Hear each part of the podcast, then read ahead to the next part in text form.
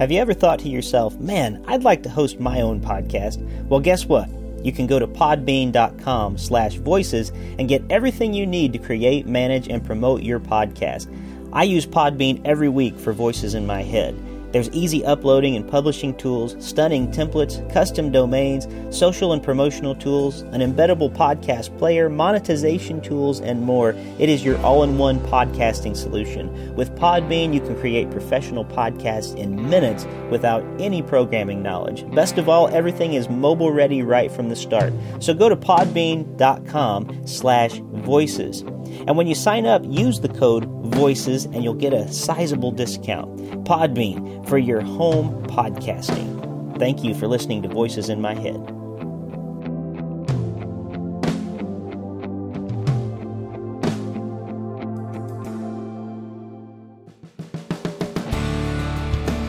Welcome to Voices in My Head, the official podcast of me, Rick Lee James. I'm a recording artist, a singer, songwriter, an author, a worship leader, and an ordained minister in the Church of the Nazarene.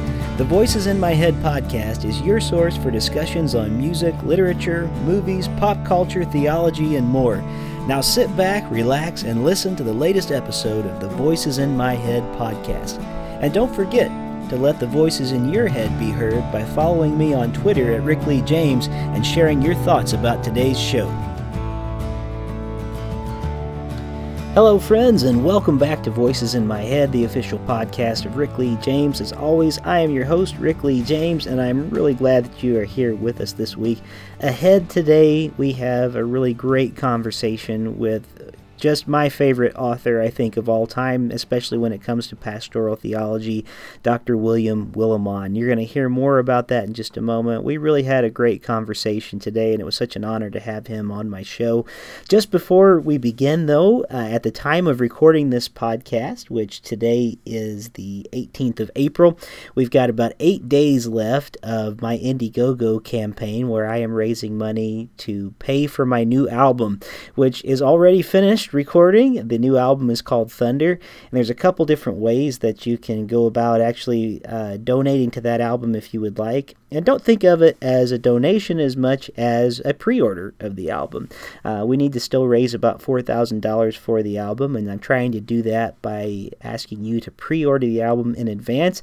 Uh, it's in the process of being mixed and mastered, which means in the next several months here, uh, hopefully before summer is over, I will be able to release the new album. You can go to rickleejames.com slash thunder and find out all the information about that. It's very easy to get online. If you don't want to go through Indiegogo.com, which you will find links for at rickleejames.com slash thunder, there are ways on the site to show you how you can actually send a text message to 555-888. You can send the word thunder, and from there you have an option to give as much or as little as you would like to the new album simply by sending a text. So I hope to have you with me on this project. It would be great uh, to have you along. I think you're really going to enjoy enjoy the music that we recorded. It was such a pleasure to go to New York and record it in Old Bear Studios. Well, with that being said, we are going to get into our episode today. Uh, such a thrill to have Dr. William Willimon on the show to talk about his book, who Lynched Willie Earle Preaching to Confront Racism, a book that I highly recommend to all of you, especially if you are a preacher or do any sort of work in ministry.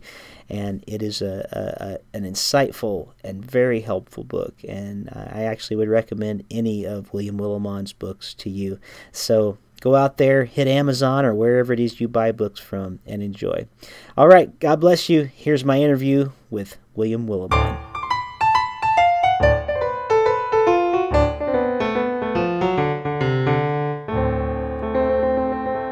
My guest today on Voices in My Head is the Reverend Dr. William H. Willimon.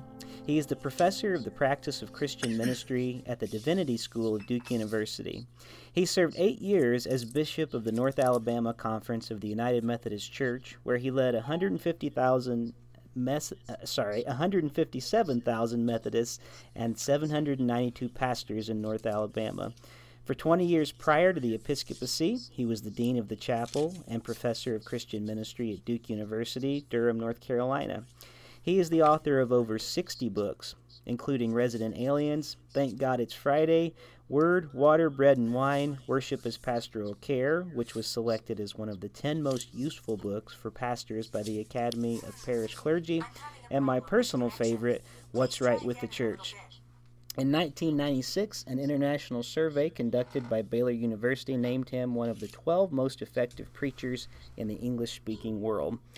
Today, I am so pleased to be welcoming Dr. William Willimon to the Voices in My Head podcast. Dr. William uh, Willimon, welcome. Thank you. Great to be here.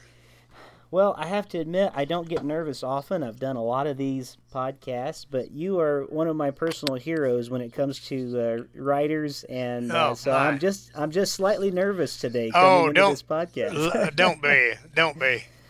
Well, I wanted to, to talk to you today about your very timely book, uh, Who Lynched Willie Earle Preaching to Confront Racism. But just before we go too far into that today, I want to thank you um, for what your ministry has meant to me personally as I've worked in the church over the last 20 years.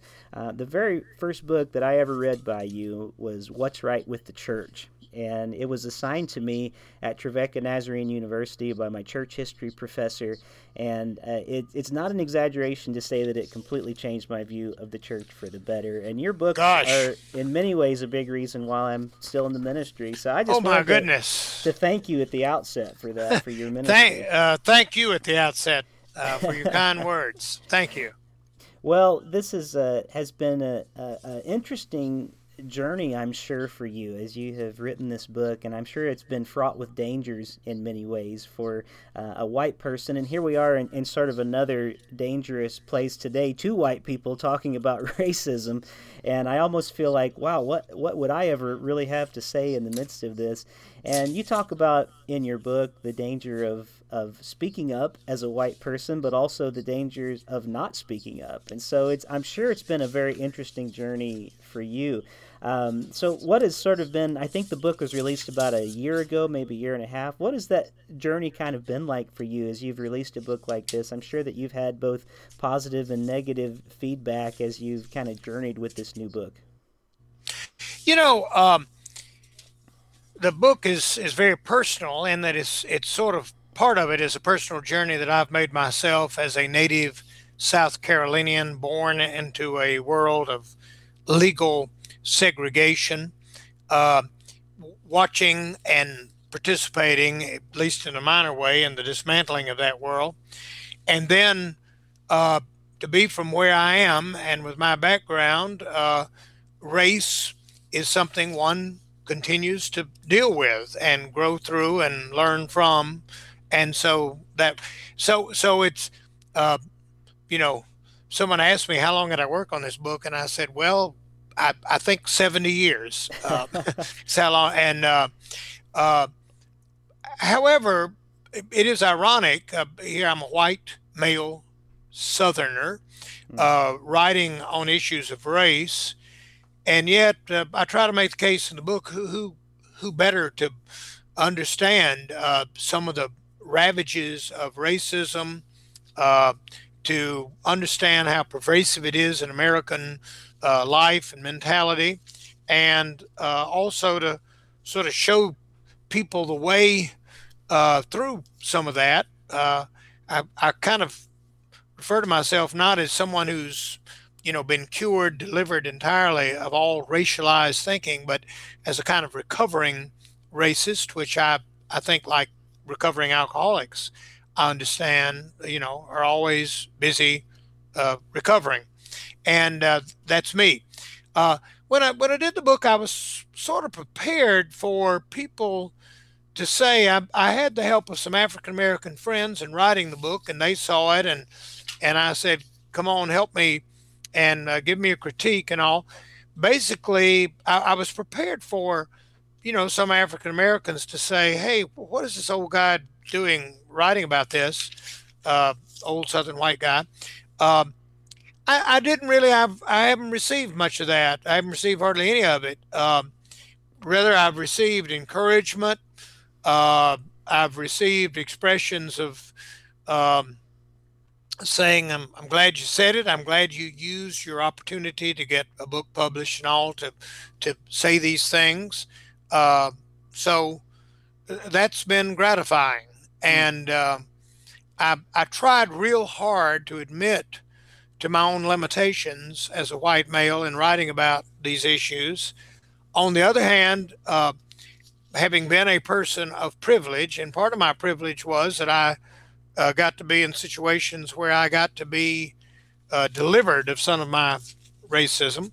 Uh, I felt a responsibility. I think that's what Christians kind of feel. If if you're given something, that also means that you have a, an assignment to uh, use that for the good of others. So I hope that's what I've done to some degree here.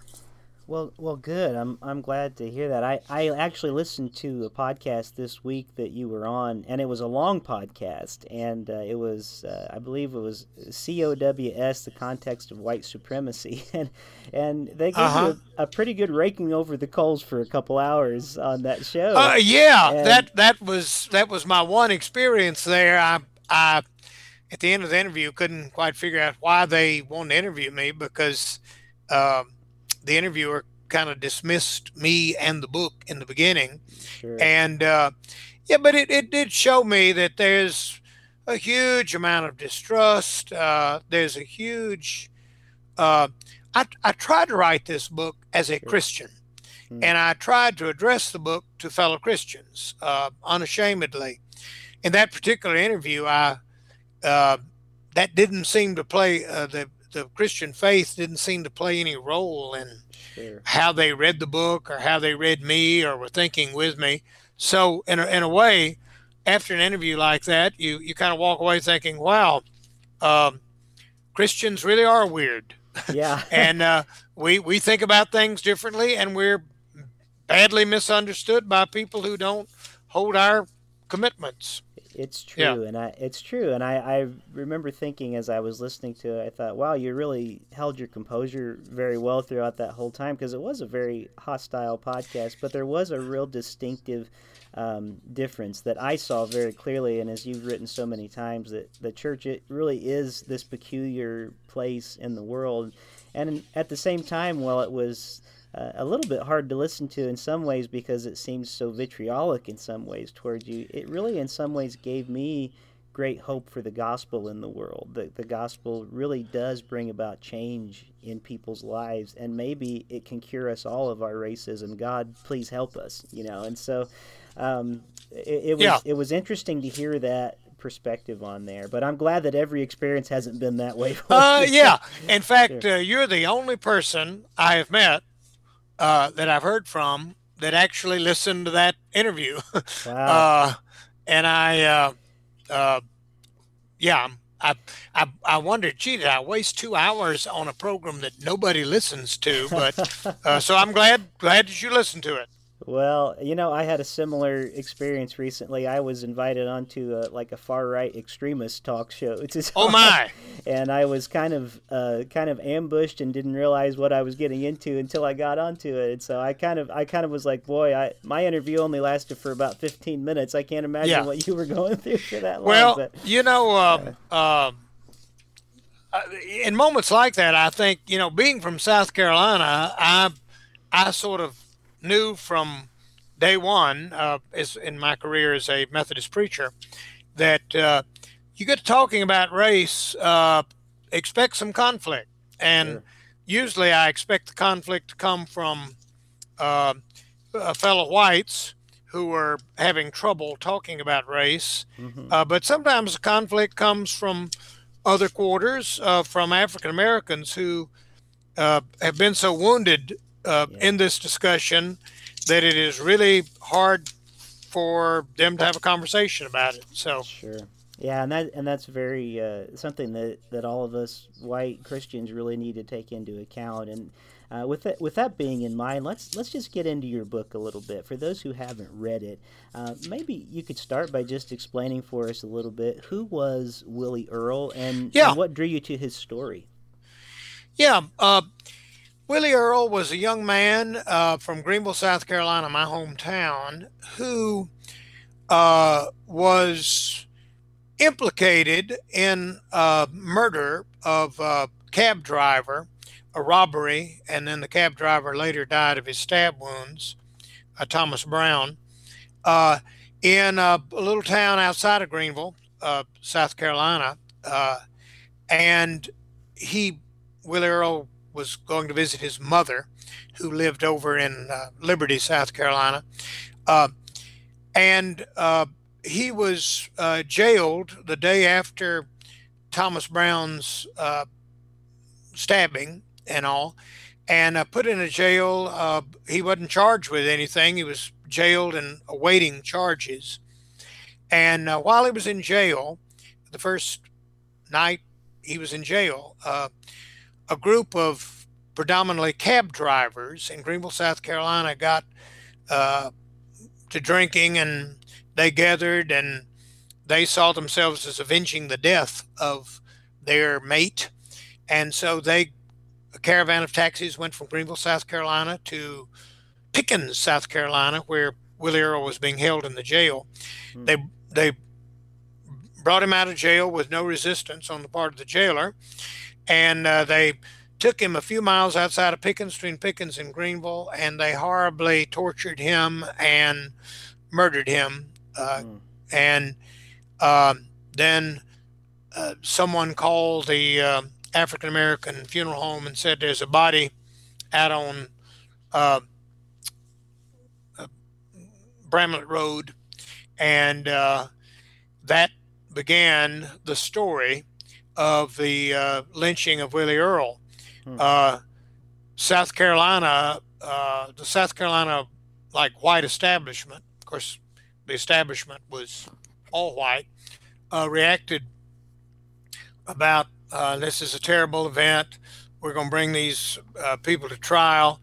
The people sort of bragged about, uh, the, the, lynchers bragged about their role in it. And very quickly, 20 uh, something confessions were gotten from the lynchers. And um, to make uh, the story of that shorter, uh, they were tried a couple of months later, and an all white jury exonerated all of them. Hmm. Uh, and it was an international event. This was right after, this was in 1947, the year I was one year old in Greenville. And uh, it was an international event. America, having fought a war against the Nazis, uh, you know, it was embarrassing that here we had this racial extrajudicial in, hmm. violence uh, right here at home. And so uh, that uh, my story is that I never heard of the lynching of Willie Earle, uh, even though it occurred from a group in my hometown and the trial was held in my hometown. I never heard of it till I was a sophomore at Wofford College, hmm. and that that was how my story with Willie Earle began.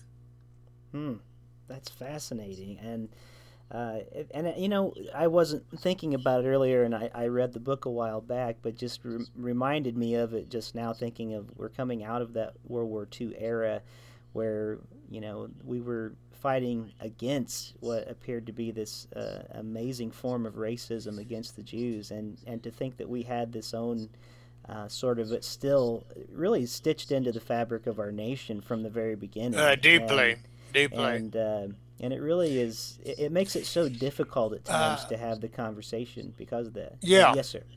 And the narrative that was told in greenville uh, as i asked questions and uncovered it and all was um, oh that that was done by uh, these taxi drivers these poor uneducated redneck people uh, they did that that really wasn't greenville that was a, a group of hicks uh, who did this and, um, you know, there was some truth to that. However, in the subsequent trial, which was conducted by some of the great legal luminaries in the town of Greenville, hmm. uh, in the subsequent trial and the acquittal of all these confessed lynchers, uh, the lie was sort of given to that reasoning.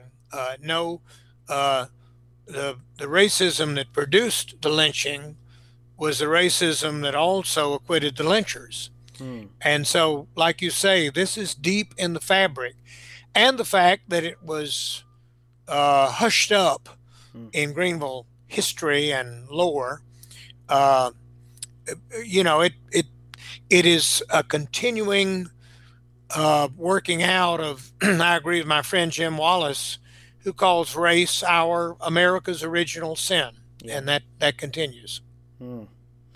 Well, with that being the, the backdrop of the story, we we enter in uh, an unlikely character maybe for many, and especially with with the conversation we just talked about that you had someone that may seem irrelevant, but there's this preacher named Hawley Lynn that is yeah. in the Greenville community, and I wonder if you could tell us a little bit about his role in this story. Well, that was the role that I focused most on. One, I'm a Methodist preacher, and uh, there was a young preacher in the town of Pickens who woke up uh, the morning after the lynching uh, to news of that right here in Little Pickens, South Carolina, a prisoner was taken out of the jail and uh, tortured to death. Um, he woke up to that and he was appalled. And he was also appalled at the reaction of some of his fellow citizens who said, uh, Well, that wasn't done by people in Pickens, that was done by some Greenville taxi drivers. Lynn was, uh, this was really his first church that he had served in the little town of Pickens, population of about 4,000 people. Uh, his church, Grace United Methodist, Grace Methodist Church, wasn't United Methodist then, but Grace Methodist Church, uh, the building burned three months after he was sent there. So they were meeting in the agricultural classroom of the local high school. Uh, on top of that, Hawley Lynn's wife uh, died giving birth to their first child hmm. that fall. So wow. here's a young preacher, his first church. Uh, the church had burned down. His wife had died in childbirth. Well, uh, on in that February, he woke up and to a, a lynching, hmm. and Hawley Lynn immediately, and I think it's all the more amazing because of his circumstances uh, Hawley Lynn, who was a white man, grew up poor white in South Carolina, a recent graduate of Yale Divinity School.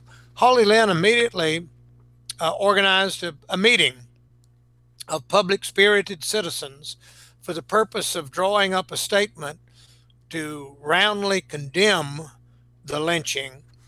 And, um, you know, sadly, in, in, the, in 1947, the public spirited citizens who were convened were all white.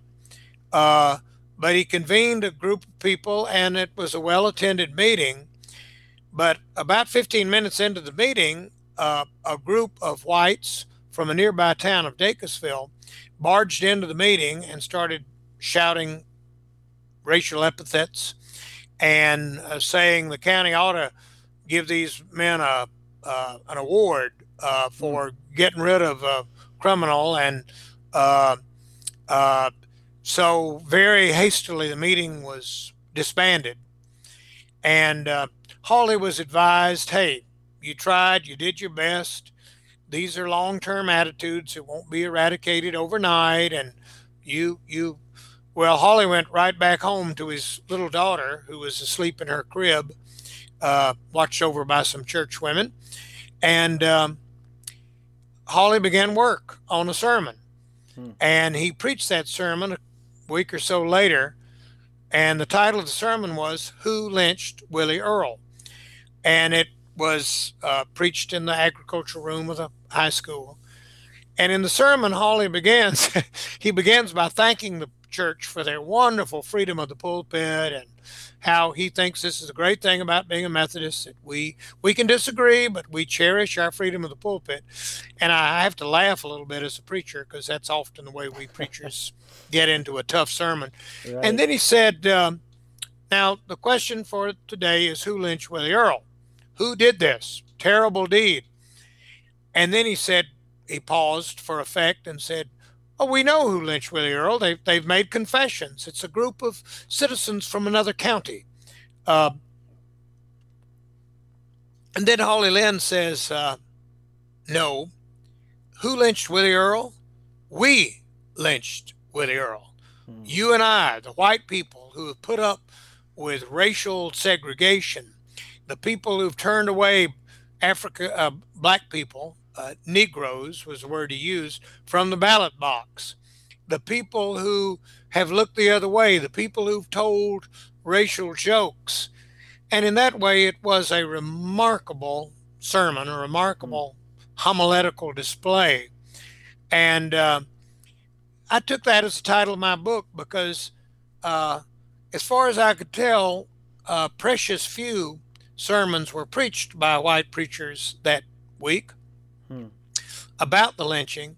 I could only find one, a Baptist preacher in nearby Spartanburg, South Carolina. Wow. Uh, and uh,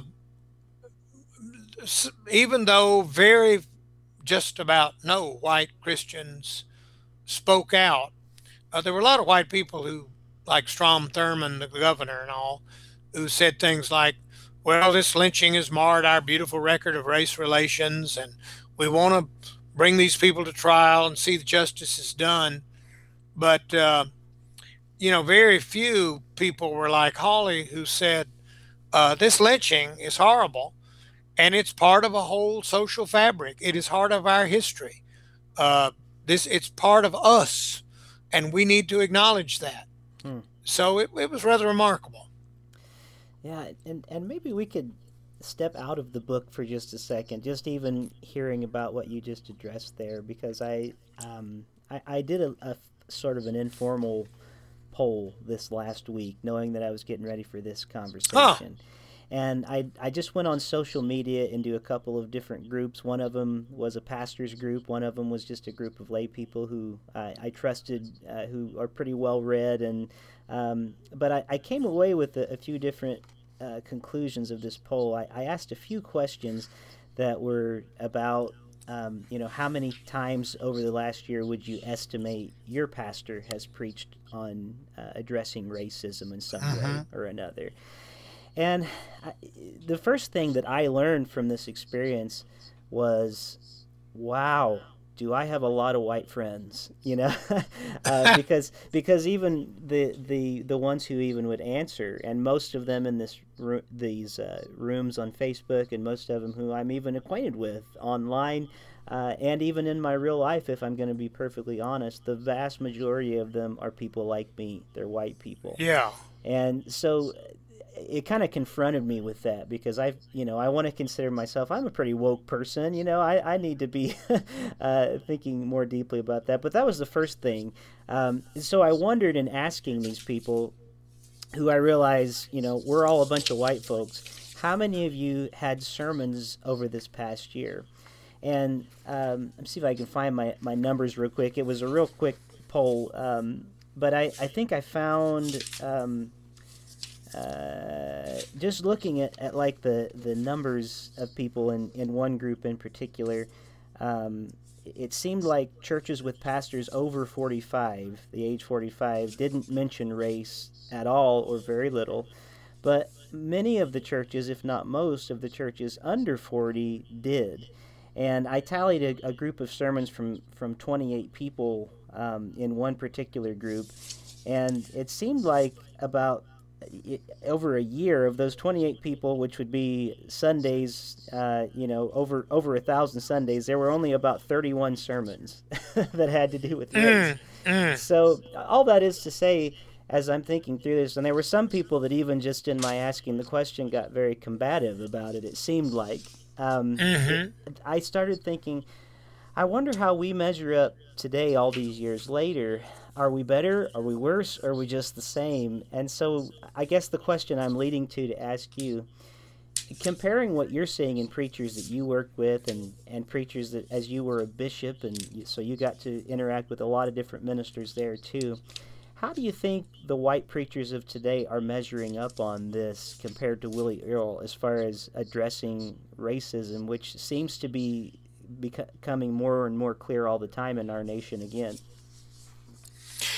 Uh, well, first of all, commend you for your initiative. Uh, I, you, you know, I, I say in the book that white people get nervous when the yeah. talk turns to race, and uh, preachers, uh, the studies show, and I quote a couple of studies.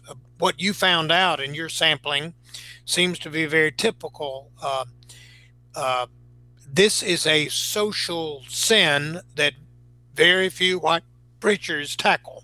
Hmm. Um, much more typical would be for a preacher to talk about world hunger sure. or to talk about gun violence. Uh, uh, race is, you know, down the list. Uh, mm-hmm. So uh, it, it continues to be a conversation very difficult for us to have. Uh, and I, I think uh, it, it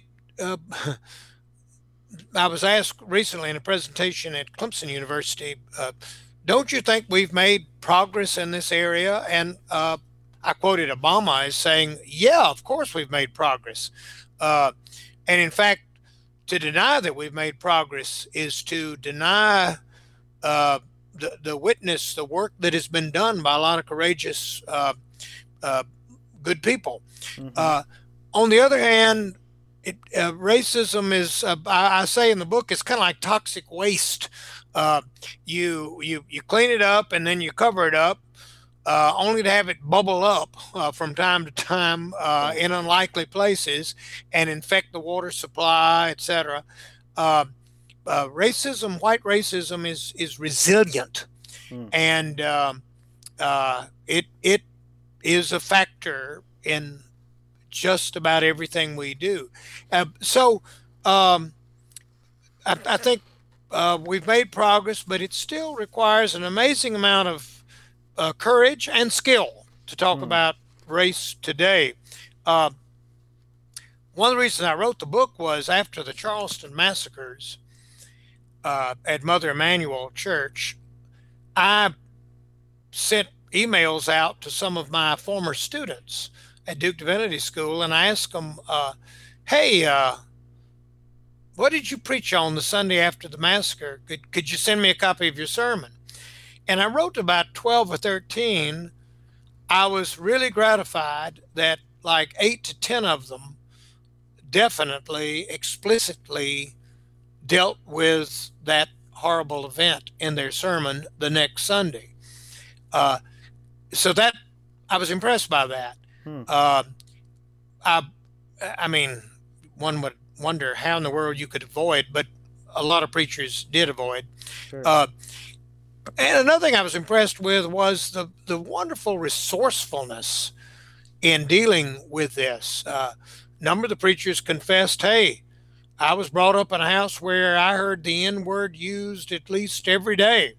Hmm. Uh, hey, I was brought up in uh, among people who didn't think they were racist, but if you looked at who our friends were and where we, you know, we were, uh, and, and, all, and uh, they found a way to talk about it. So I thought, well, gee, I'd, I'd like to write a book that would give, uh, particularly white preachers, the the means, some insights, and the courage uh, to uh, speak up and speak out on race, and particularly to give a witness that says Jesus Christ makes possible, even for people with our racial history and with our racial biases and all, even for people like us to tell the truth about mm. race.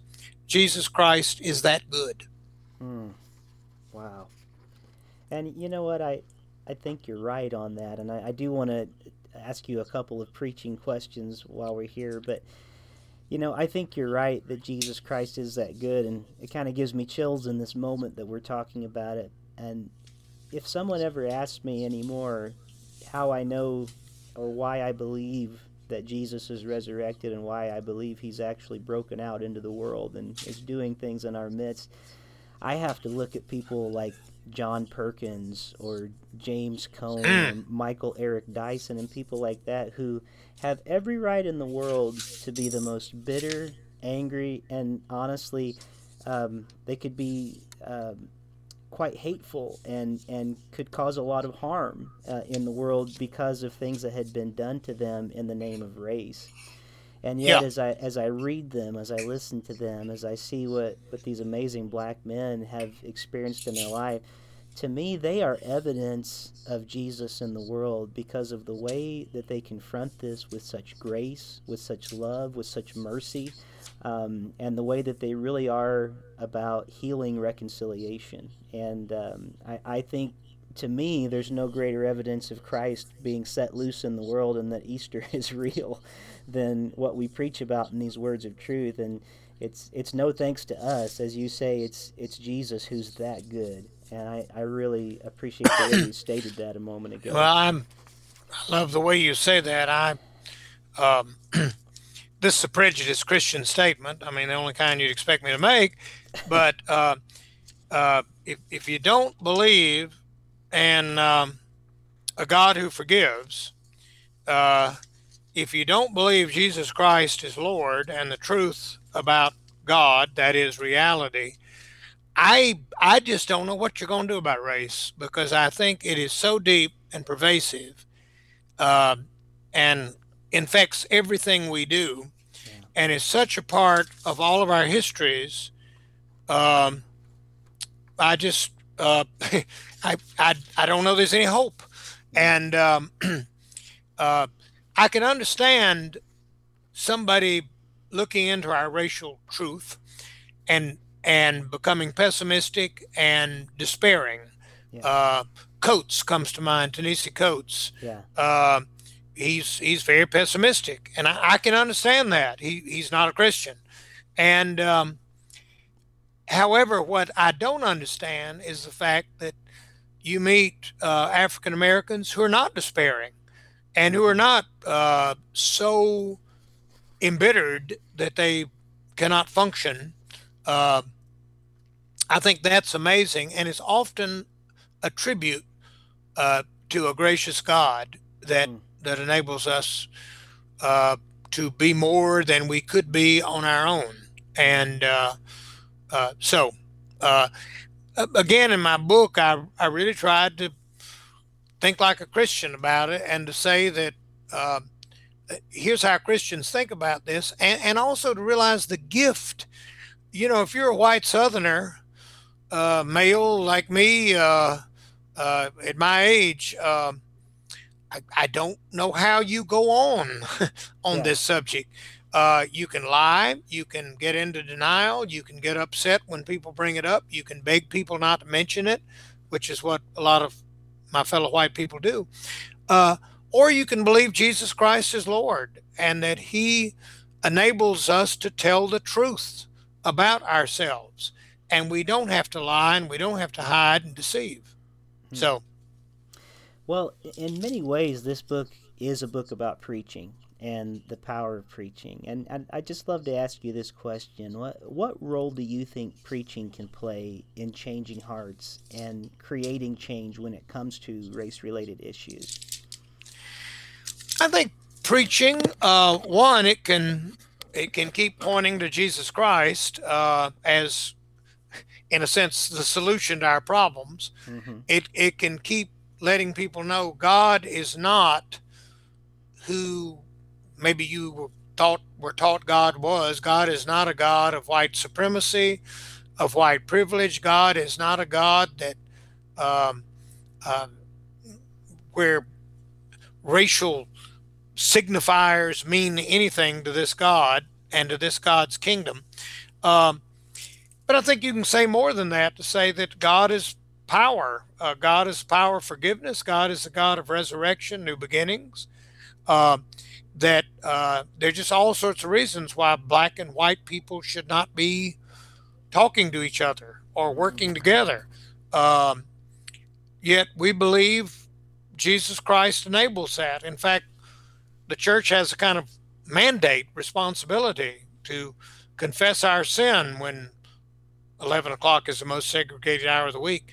Uh, and and to look for ways to see jesus christ at work in our gatherings uh, and all. But back to preaching.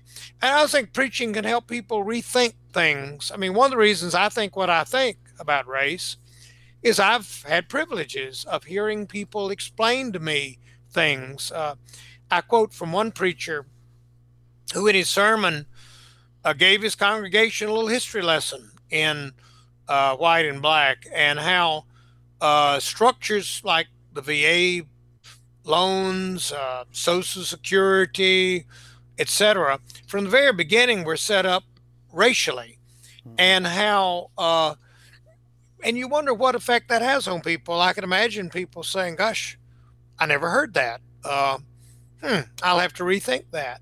Mm-hmm. Then I think it's important for preachers and sermons to find ways to reiterate that uh, the United States of America is not the kingdom of God. Uh, there's a difference. Yeah. And the ways we've set up things and the ways we've uh, organized the economy and structures, uh, that, that's what we did. That's not God ordained. Hmm. And um, so, so reminders like that can occur in preaching. one more thing uh, preaching can be a time of confession, a time of testimony. And in my book, uh, there's a good bit in my book about me, even though I don't think preachers ought to talk about themselves in sermons too much. Uh, but my story of how I, I, once was blind, but now I see.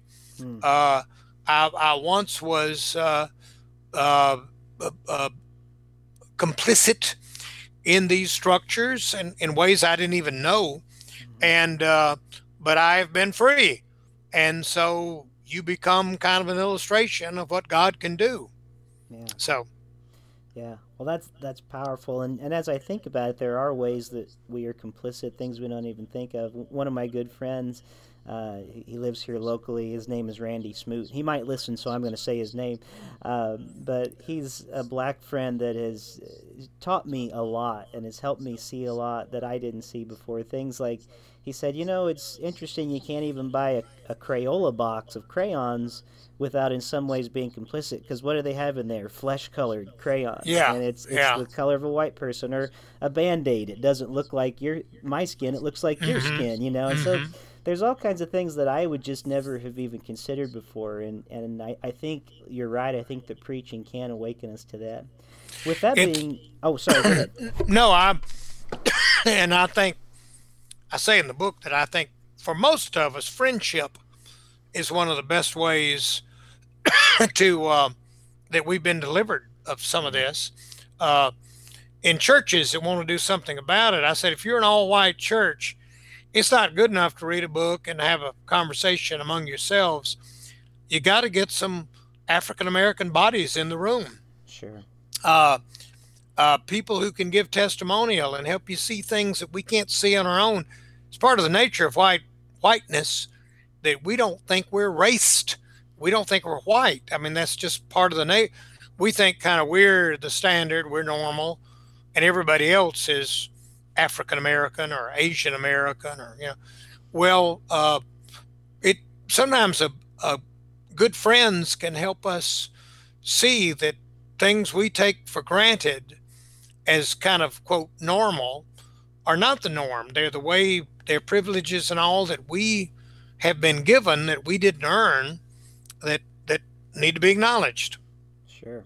Yeah, definitely. And well, and, and I come at this at a bit different angle. I, I appreciate good preaching and I feel like it can be very transformative in our, in our lives. Um, but I'm a I'm a music pastor, and most of what I do is proclaiming through music. And uh, and you've taught me a lot through your writing. You're probably one of the first to bring to huh. my attention years ago that worship is way more than just music. And one thing that I have really taken from from you and writers like you and people who have been faithful um, as ministers over the years is the importance of the communion table and the sacrament. And as I think about what might be a path forward, I know I try to write a lot of music that is very sacramental in nature so that we can have things to sing about that are worth singing around the table. And I wanted to, to ask you not just preaching as as a mode that I think can be transformative, but how do you think the the sacrament of communion in itself do, do you think that can play a role in the healing of race divisions in the church? And if so how? You know i i, I do. Uh, let me may, may, i just before then though say um, the fact that you're a music pastor music minister uh, and that you're interested in this subject uh, i think that that says a lot um, I remember a study I read of multiracial congregations, and they were talking about all the factors, openness, and good communication and all being important, but music is the most important. In fact, mm. uh, I remember noting that in in most predominantly white churches, the only connection with African Americans is music. Hmm. Uh, the, choir, the choir will sing a spiritual every now and then or something. Mm-hmm. Uh, I know of a church in South Carolina that uh, a former student of mine was sent to try to resurrect and all.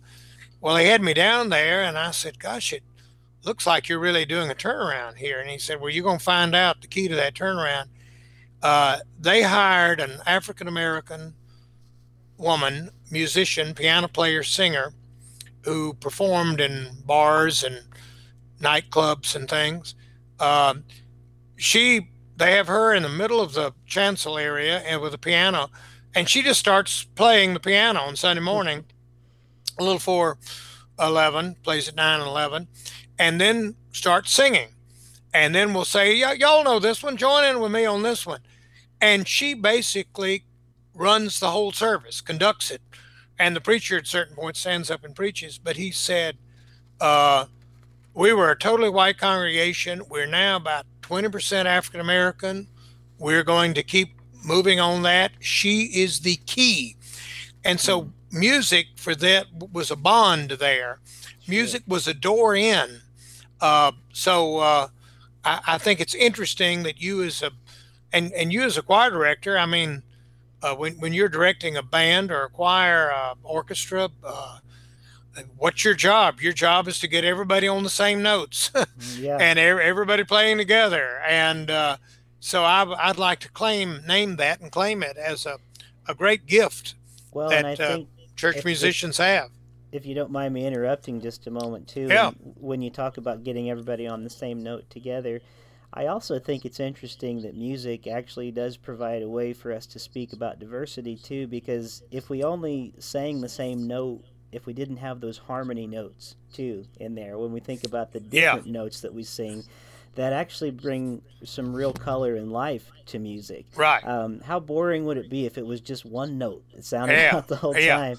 But I think that there's, I think that might be also a, another way for us to talk about it in some ways is the idea that uh, we really do need each other to make this beautiful song together yeah. that we're making. And to, um, I remember teaching in Germany one summer, and I ran into a black gospel choir from an American Air Force base, and the chaplain was telling me, he said, uh, "I tell you." Uh, we could be in a different German church every Sunday. These Germans just eat up gospel music, uh, sung by African Americans, and he said, I, he said it just feels like people are starved, and and and um, and they say, you know, after our concerts, I've been taken to a spiritual depth here in this music that I have never been to before.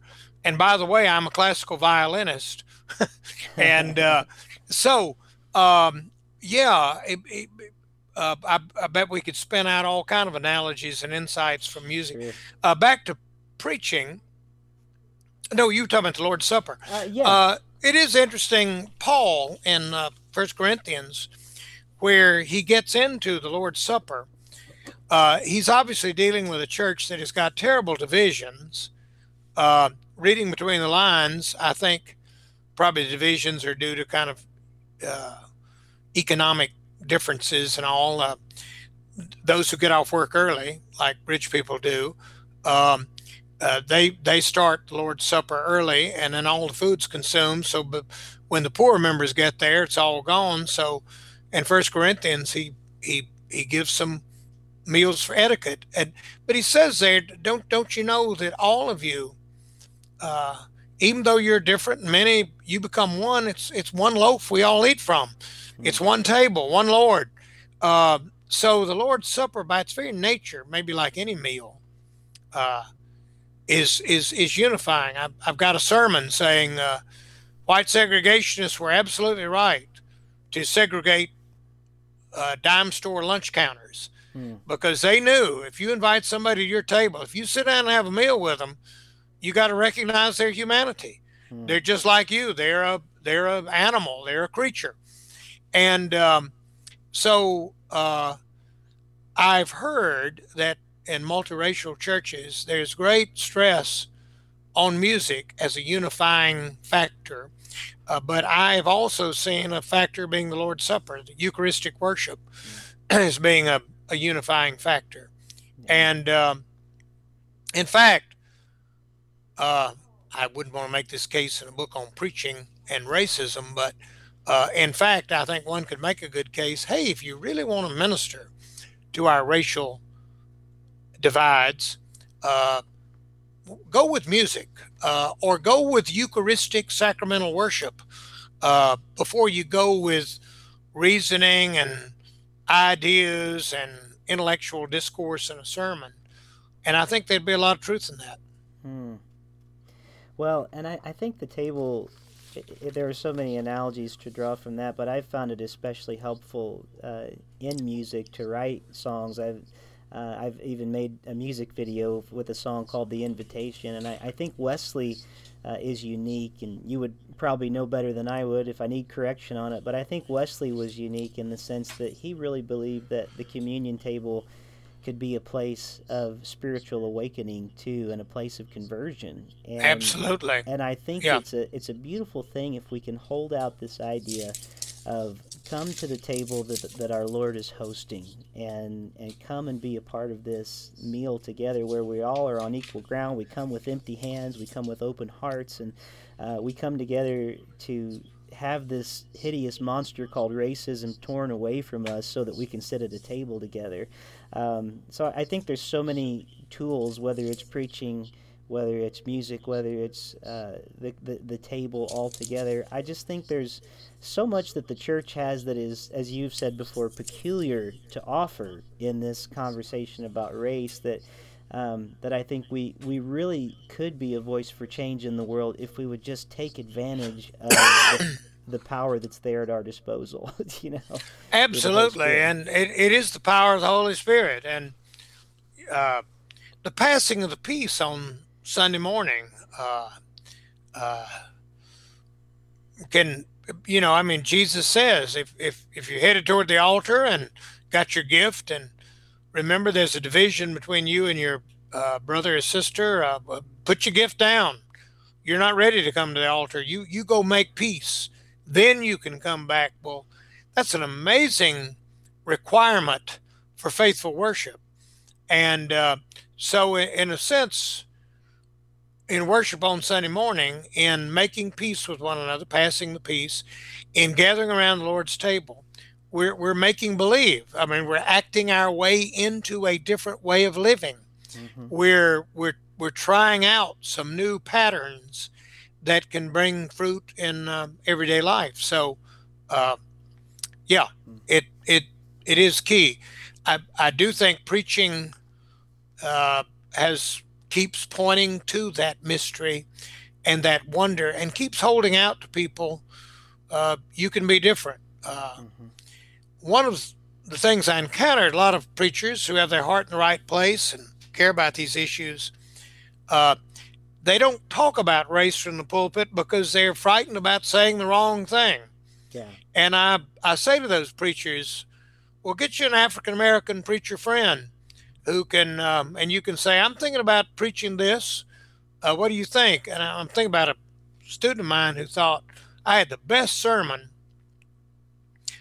uh, based on the Good Samaritan about uh, race and how uh, we, we've got to we've got to be the Good Samaritan. We've got to take a risk. We've got to reach out. We've got to use our resources to help people. Well, he tried that out on an African American friend, and his friend said, uh, you know, black people, we get tired of being portrayed as the wounded, helpless, bleeding person in the ditch. Uh, Martin Luther King said the American church is the wounded one dying in the ditch. Mm. And the African American church uh, has the opportunity to be the salvation of the American white church in the ditch. Uh, we got to risk. We got to reach it. Well, and he said, I completely flipped the sermon and I portrayed African Americans as, you know, we're, we're going down for the third time in our country. We, we seem helpless to be able to help ourselves on race. And we look down that Jericho Road, and here comes uh, that African American that you work with in your office. Uh, here, sit down with them. Say to them, "I'd love to hear your story. Tell it to me."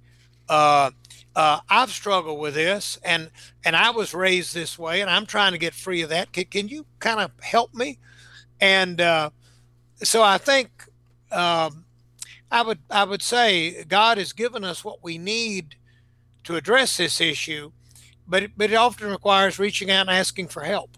Yeah. And if white Christians can see ourselves not as the strong, resourceful givers of aid, but the ones who are in desperate need of receiving some aid, uh, so. Yeah, oh, and, and that's a that's a powerful thought, and just in case any pastors are listening to this and you're thinking, well, I don't know what I'd say, there's nothing relevant to talk about. Well, even this week we had, you know, the incident at the, the Starbucks in Philadelphia where two men who were black Yeah. were arrested because they were waiting on a friend to come. And, um, and I could probably point to a hundred other examples, even just locally around me in Ohio where I live. And um, I, I just think that there's so much for us as Christians to speak into the world. And I think if we're even just faithful biblically to try to, you know, as you've said before, hide behind a big Bible, you know, there's enough there um, to help us confront these things in the world. I, I really do believe that. Well, you, you Me too. You've sat with me today for nearly an hour, and I have so appreciated it. And Well, I- thank you. and I, I feel like uh, this is this is such an important book. Who lynched Willie Earle? Preaching to confront racism. So I want to recommend it to all my listeners. And really, I'd recommend any book you've ever written. I've never been disappointed by one. Oh, thank really. you. Thank Um, you. And I, I wonder if, uh, first of all, before I, I read my closing statement today, um, is there anything that you feel like I haven't touched on in this conversation that maybe you feel like is important that, that maybe we should? I always want to ask my guests that before we kind of shut our time down. Or, or is there any new project that you're working on right now that you'd like people to know about or anything like that? Um, no, I, this has been a great, wide-ranging interview. Uh, now I'm working on a, uh, a preacher's memoir of of uh, my time as preacher and some of the things I think I've learned and and so that's kind of what I'm working on now. But uh, again, I think kind of the most interesting thing about me is what God has managed to do with someone uh, with my limitations and my background and my it. it uh, I, I feel like a kind of testimonial to the uh, transformative grace of God. But I'm still in process, still still moving on to perfection, as Wesley would say.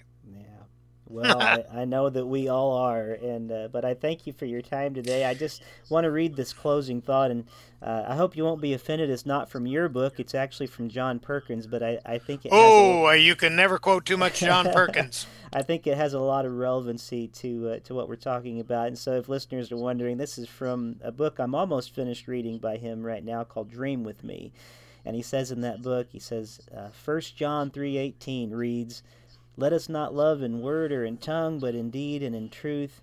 We can pass lofty sounding laws and give speeches about tolerance all day long. We can boast about how we have black or white, Native American or Persian friends, but as long as we do not worship together, it is only talk. Segregation in the church inhibits love, which is the gospel. How can we expect God to break down walls and be present among us when we will not do the same and be present among Uh, one another? And that was John Perkins from Powerful. Dream with Me. Powerful stuff. Well, Dr. William Willimon, thank you so much for your, your generosity and your time today, and thank you for being one of the voices in my head this week. Well, thank you. Thank you for joining me here this week on the Voices in My Head podcast. I hope you'll visit me on my website at rickleejames.com, follow me on Twitter at rickleejames, like my artist page on Facebook at facebook.com slash rickleejames, and keep up to date on what I'm writing at my author page on amazon.com. Make sure to follow my calendar on the website, and if you would like to have me come to your town to do a concert, a speaking engagement, or a book event, you can book me through my website by clicking on the link for Pare Booking Agency. That's P A R E Booking. And finally, it would mean the world to me if you were to leave me a review of this podcast on iTunes.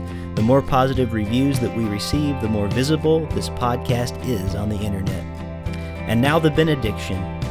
May the God of peace, who raised Christ from the dead, strengthen your inner being for every good work.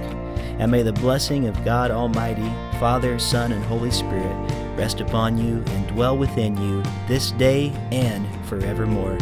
Amen.